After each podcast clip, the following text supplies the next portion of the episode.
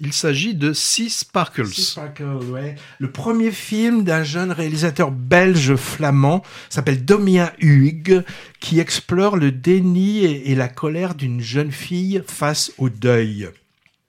Petit port de pêche des Flandres, Lena, ado d'une douzaine d'années, euh, volontaire et très sportive, elle perd son papa marin-pêcheur, euh, adoré et très aimant, dans un naufrage en mer, accident évoqué de façon très elliptique, euh, sans pathos. Alors elle est déterminée à prouver qu'une créature marine est responsable de cet événement tragique. L'histoire est vue au travers du regard de cet enfant qui mène l'enquête contre vents et marées dans ce milieu de la pêche artisanale montré comme très chaleureux, avec beaucoup de scènes conviviales mêlant les générations dans les bars.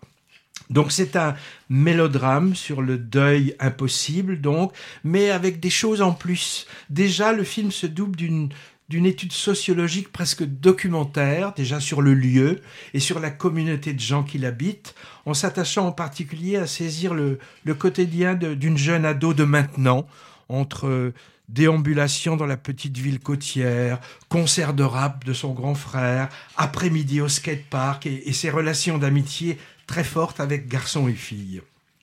L'autre plus, c'est une touche de fantastique. Le film prenant petit à petit une tournure de, de teen movie d'aventure. Vous savez, ce genre de film où les ados partent pour une quête mystérieuse en se passant des adultes. Ça peut évoquer un peu le cinéma de Spielberg, pourquoi pas, quand, quand, quand, il met en scène des enfants. J'ai pensé aussi à la série Stranger Things pour le côté histoire étrange et sombre menée par une jeune fille.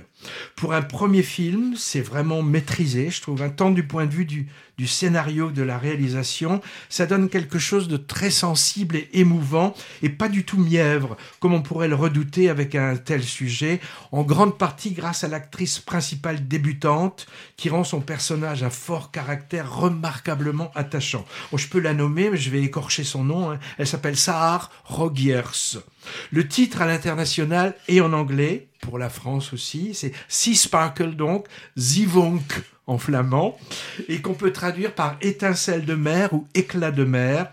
Il est en référence à un phénomène marin lumineux étonnant dû à une algue microscopique luminescente qui donne un, scintillement à la surface de l'eau dans des conditions particulières. Cette curiosité qui est utilisée dans le scénario participe un peu au côté fantasmagorique du film. Malgré un sujet grave, bah, le déni de deuil par un enfant, je pense qu'il est traité de telle manière que Sea Sparkle pourrait aussi intéresser les ados car on y parle d'eux et on en parle bien. Sur les écrans, la semaine prochaine, le 13 décembre, est vivement conseillé.